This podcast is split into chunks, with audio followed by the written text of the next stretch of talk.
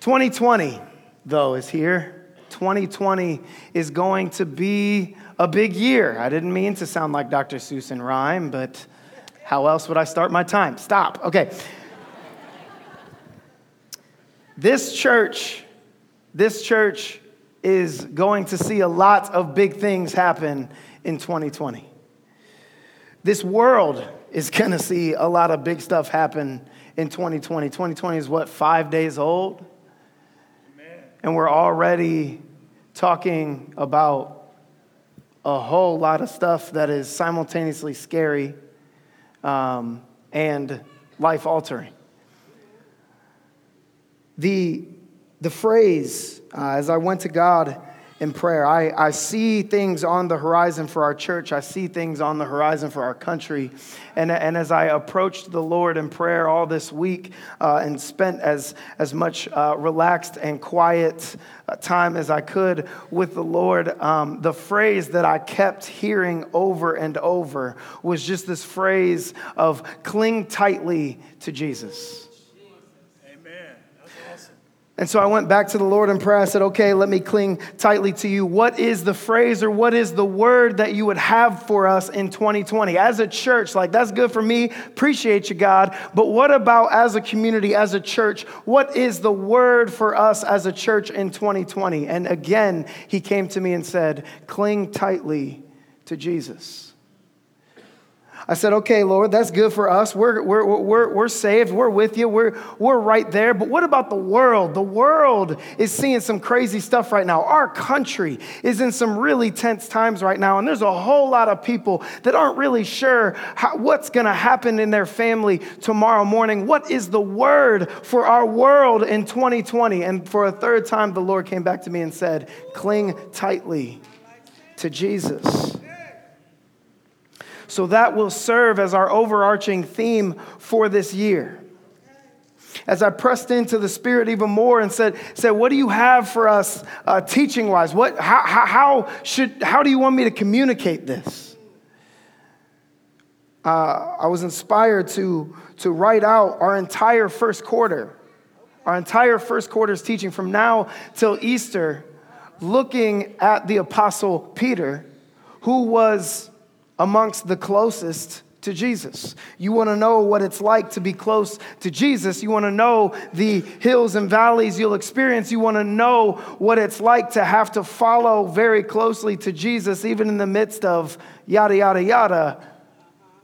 I feel as if the Apostle Peter is an appropriate place to look. So we will go through his life and Peter's experiences in three parts. The part that I want to start with you all this morning is called awakening. Can you repeat that back to me? Can you say awakening? Awakening. Nah, you asleep already. Awakening. Awakening. Come on. It's my hope that here this morning, many of us are able to have that awakening that God has been wanting us to have in Him for a very long time. Some of us, I know in this room, think we already woke, but I know, I know that God has even more and even deeper for us. Would you join me this morning in the Gospel of Matthew? The first book of the New Testament. So if you flip to the New Testament, you are already there. It's in Matthew. We're going to go to chapter four. It's indicated by the big number four in your Bible. We're going to read just three verses together. My favorite kind of sermon. We get to go real deep on just three verses. And we're going to start our time in verse 18. It's indicated by the little number 18. If you have your physical Bible, that's how you find it. If you don't, let me encourage you to take a look up here at this screen with me. The Gospel of Matthew says this One day, as Jesus was walking along the shore of the Sea of Galilee, he saw two brothers, Simon, we will later come to know as Peter, and Andrew. They're throwing a net into their water because they fished for a living. Jesus called out to them, Come follow me, and I will show you how to fish for people. I will make you fishers of men, your Bible may say. And it says, Simon and Andrew left their nets, and at once they followed him. There's just something about Jesus, isn't there? Yes. Like there's just something about Jesus. like there's just something about Jesus to where when you have an encounter with him, you can't help but for everything around you to be completely different. Am I alone this morning? Do you know that there is something about Jesus? January always always takes me back to 11 years ago. It was 11 years ago this week that I had my, what I would consider my first real encounter with Jesus. 11 years ago this week, I was sitting quite literally in a pile of dirt in the country of Peru.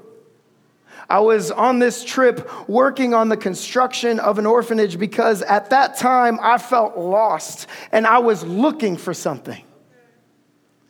I wasn't opposed to the idea of Jesus. As a matter of fact, my parents and my grandma were great to make sure that I grow up around Jesus, but experiences within the church and, and, and the faith thereof hurt me.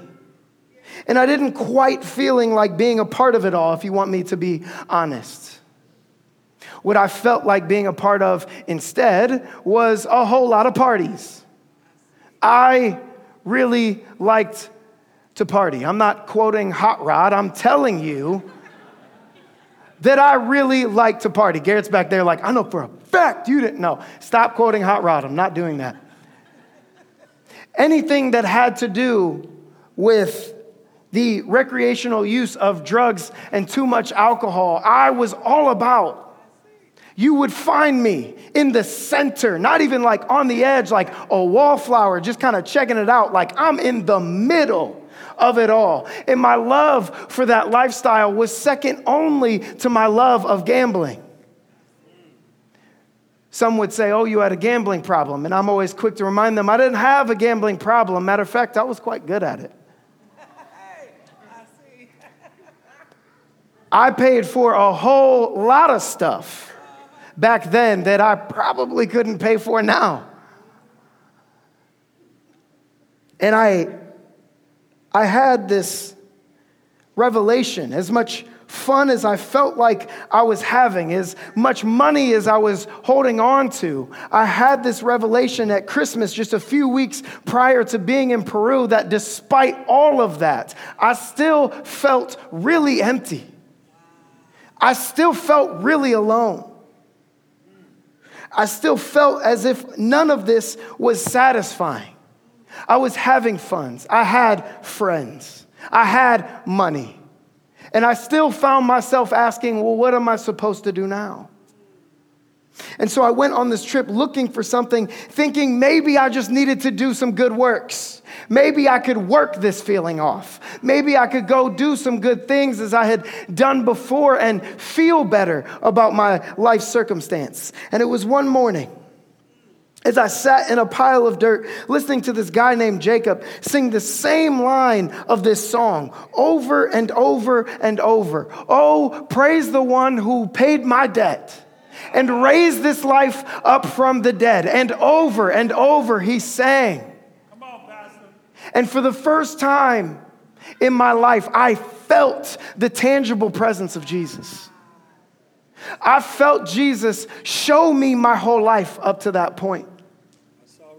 I felt him give me an understanding that what I was looking for was all in the wrong places. I was not going to find fulfillment in those things. I felt him show me that there was something much more he had for me. And yes, it's a process. And yes, we're not perfect. And yes, we make mistakes. But I promise you,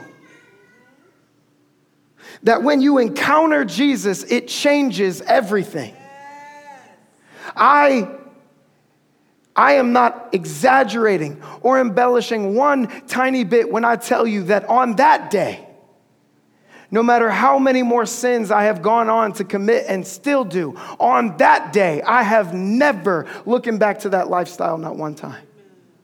Because when you have a real encounter with Jesus, when you have a genuine encounter with Jesus Christ, it changes everything. Because there's just something about Jesus. Simon and Andrew are fishing. They're fishermen. This is what they do. Their livelihood is dependent on them going out on a boat and throwing their nets in the water and hoping that fish swim into them. And then they're able to pull them in. And then they're able to go sell them. Their livelihood is dependent on them fishing, so they're out there doing that. The Gospel of John lets us in on the fact that they were already privy to the teachings of this guy named John the Baptist. You might not have heard of him. John the Baptist is the guy that came just before Jesus showed up to tell everybody Jesus is about to show up. He's the guy who came through to let y'all know I see the ways you've been living. I know it's been quiet around here for about 400 years. I know it's only gotten worse, but something on this ground is about to shake. And I just need you all to be aware that something's about to be different. And Andrew and Simon had grabbed a hold of this teaching and for about a year had believed in this teaching and had been anticipating the arrival of something that was going to shake the ground. So, as they're out there on their boats, did they perhaps think that it was going to be today that they would meet the Messiah? Did they think it was going to be today that, that, that, they would have an encounter with, with what would change the world forever? Maybe not. But were they open to the idea? Absolutely. They had heard the rumor that the Messiah was coming to the earth. They had heard the remedy to their sin and their slavery was coming soon. They had heard that salvation would finally touch down on earth. So when Jesus arrives on the scene, it's safe to say that they were already open to the idea of him showing up.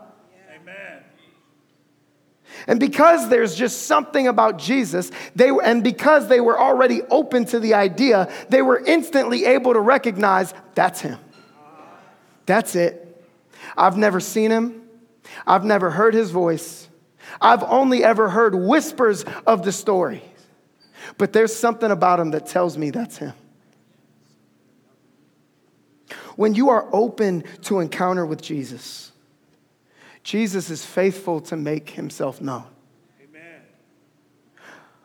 I need you to hear that because I'm afraid you're not going to get it until you get in the car to go home and you're processing with your spouse. When you are open to an encounter with Jesus, Jesus is faithful to make himself known. The question that I have for us this morning is Are you open?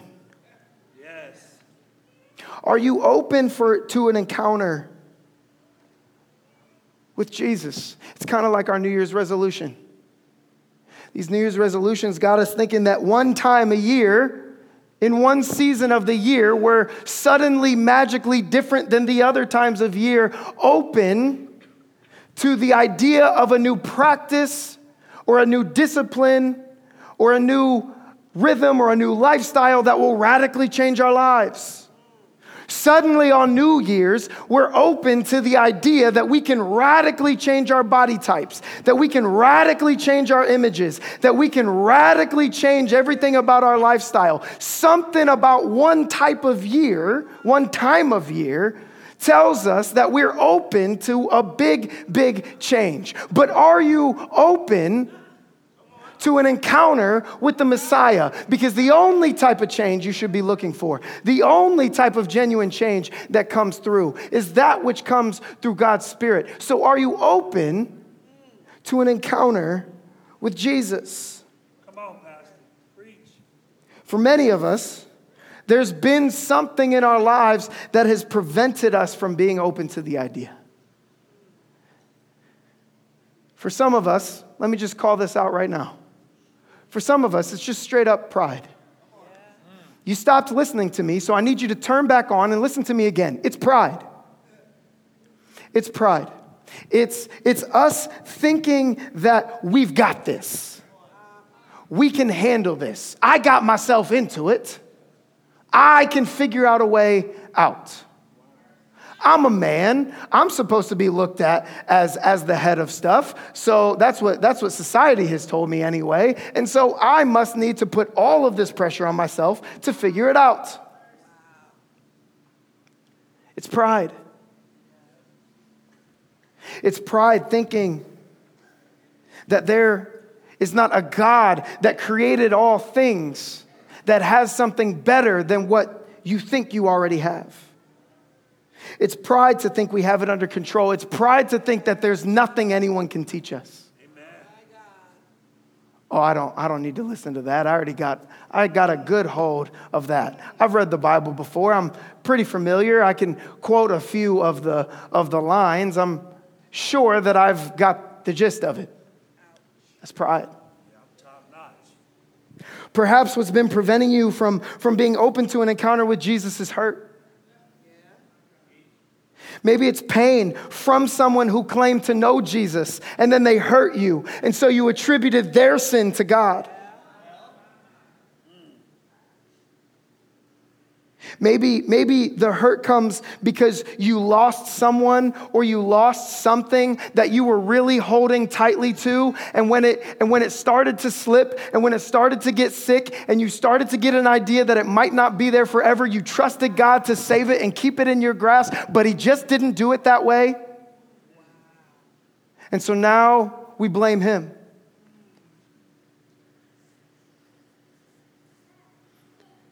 Maybe it's just the pain of life, the pain of what you were born into, the pain of what your family has gone through for generations and generations and generations, the pain of seeing that as much as we talk better, as much as we make it look better, it ain't getting no better.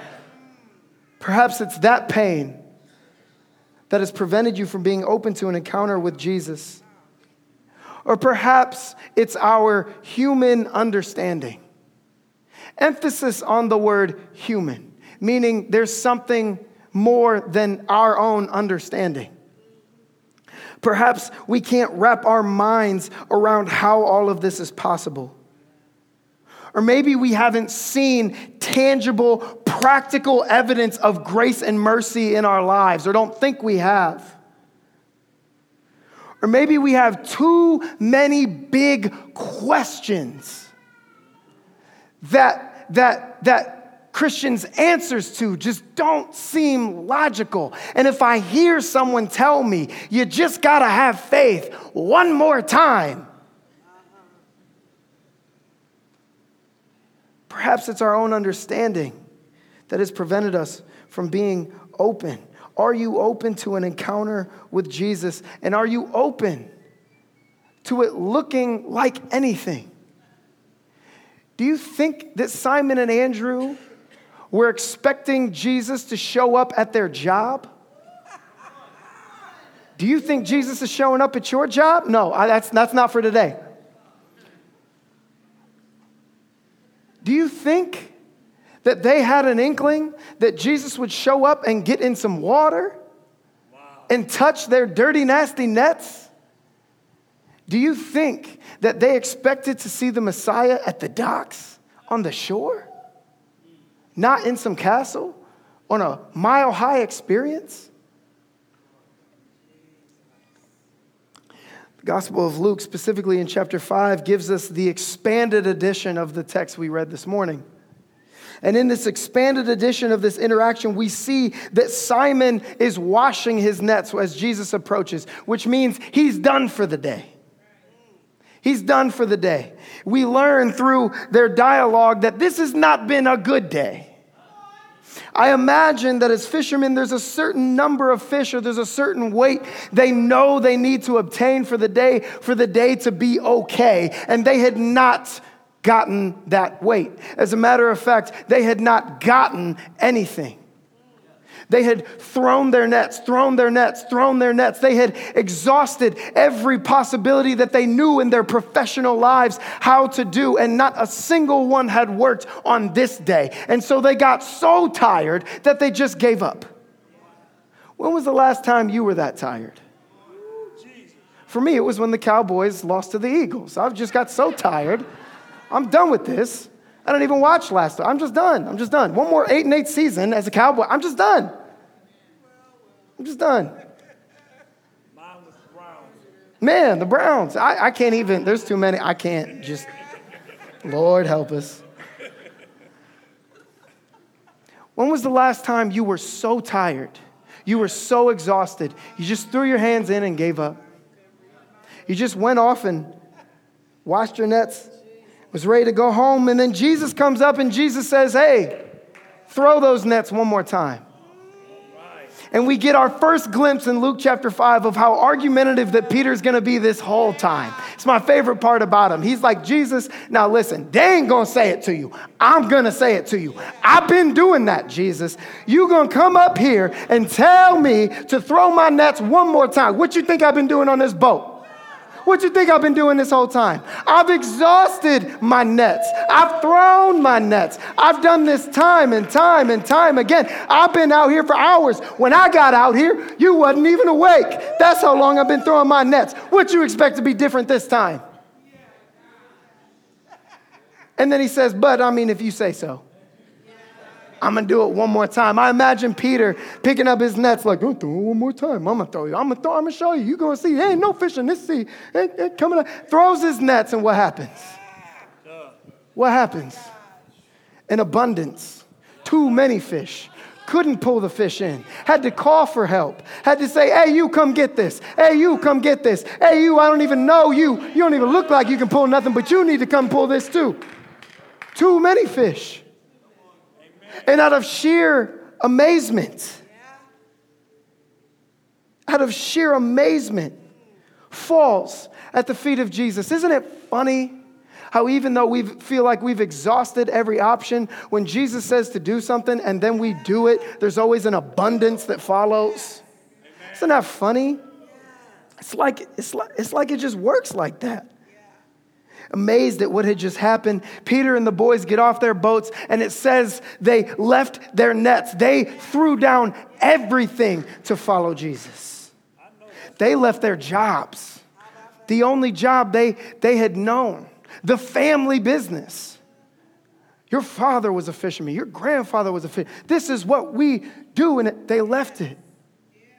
Their families, their wives, their children, their parents they left their families behind.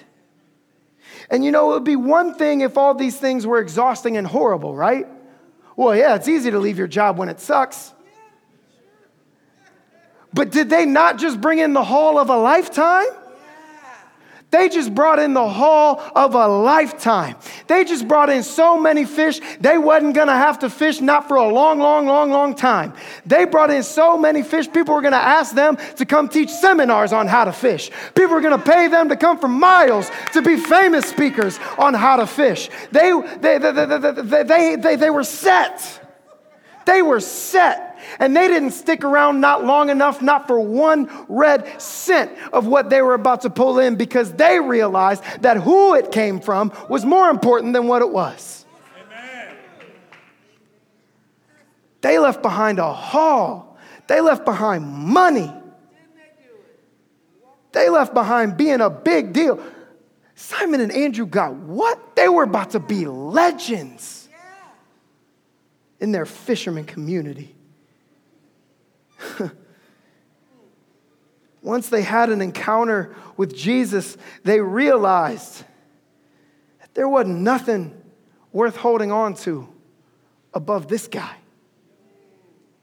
There's nothing worth holding on to above Jesus. Some of us are holding on to things that are preventing us from following Jesus more closely. No, I see him. He's up there. He's up, he's up the way. I got him in my sights. But there are things that are weighing you down that's preventing you from closing the gap. And you know what? They're not always bad things. Sometimes it's things like parties, drunkenness, greed, overall selfishness, those absolutely are preventing you from following Jesus more closely. But sometimes we hold on to our own security, even though God is telling us to let go of that and follow Him. Sometimes it's our jobs. Sometimes it's our jobs that maybe it's not completely in line with what God is asking me to do, but you know what? It's consistent, it's a paycheck it comes every other Wednesday. I can count on it. I know it's going to be there. Yes, sir. Sometimes we got some relationships, and we like these relationships. And it might not make sense to be in this relationship with, you know, the way that God's like asking me to live, but, but, but I care for them. And we've been through some things, and they've been there. And there's been seasons where it's been really good. But, but maybe it's not it. We hold on to things, good and bad. But the reality is holding on to these things, over holding on to Jesus, over clinging as tightly as we can as he continues to move forward and we just try to keep up. Holding on to these things, over holding on to Jesus will prevent us from moving forward.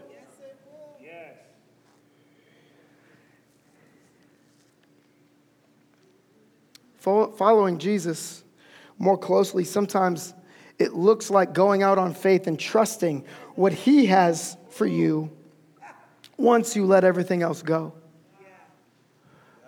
What do you need to leave behind?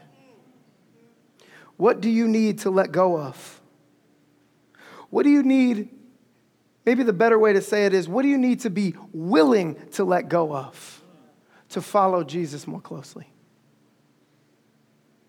Sometimes what we're holding on to isn't necessarily bad, but when we're clinging tighter to it than we are to our relationship of Jesus, our grip needs to change. Yes. What do you need to loosen your grip on? To grab the hem of his garment just a little tighter, to follow just a little closer the invitation that we see extended to Peter. We're going to focus on the second half of that sentence next week. But for this week, we focus on the invitation, which is come follow me. Come follow me. The invitation that we see extended to Simon Peter is the same one extended to all of us today. Jesus is saying to all of us, Follow me. If you don't hear anything else that I say this morning, I need you to hear this part right here. Jesus is asking you, come follow me. Not actually a question. It's more of a statement. It's more of like, this is my recommendation. It's not really a recommendation. It's more of like a command because this is what's best for you, but we don't like to receive things that way sometimes. But he's saying, come follow me. Follow me. And the implication is, I'll take you. Jesus says, I'll take you. He says, I see you looking for fulfillment. I see you looking for fulfillment. I'll take you to fulfillment. I see you looking for satisfaction. I see you so thirsty. I see you really wanting to be satisfied. Jesus says, I'll take you to satisfaction. Satisfaction. Satisfaction. Jesus says, I see you wrestling and looking for purpose. I see you looking for purpose. What am I here to do? Where am I supposed to be? What, what, what do you have for me? I see you. Come follow me. I'll take you to purpose. Jesus says, I see you wrestling with who you are. Nobody knows how many times you change your outfit this morning, but I was there. I saw it. Nobody knows how long you spend on your appearance. Nobody knows how long you agonize over who you want to present yourself to be. But I see it, and come follow me. I'll take you to your identity. Jesus says, I see you out here weak as heck. I see you out here weak as heck. I see you on your knees. I see you crawling. I see you, but I need you to know that in your weakness, my strength is made perfect. Come follow me. I will take you to strength. Jesus says, I see you out here crying. I see you out here joyless. I see you out, you ain't been happy in months. You ain't been happy in so long, since way back when you was a kid before you knew any better. I see you, but I need you, young adult. I need you, seasoned saint. I need you, joyless individual, to come follow me. I will take you to joy. I see you out here wrestling with no love in your life. I see the decisions that you make to try and find love. I see what you're trying to do, all for the sake of somebody embracing you and saying, I love you, and saying that you're mine, and saying that you're beautiful. And Jesus says, Come follow me, I'll take you to love.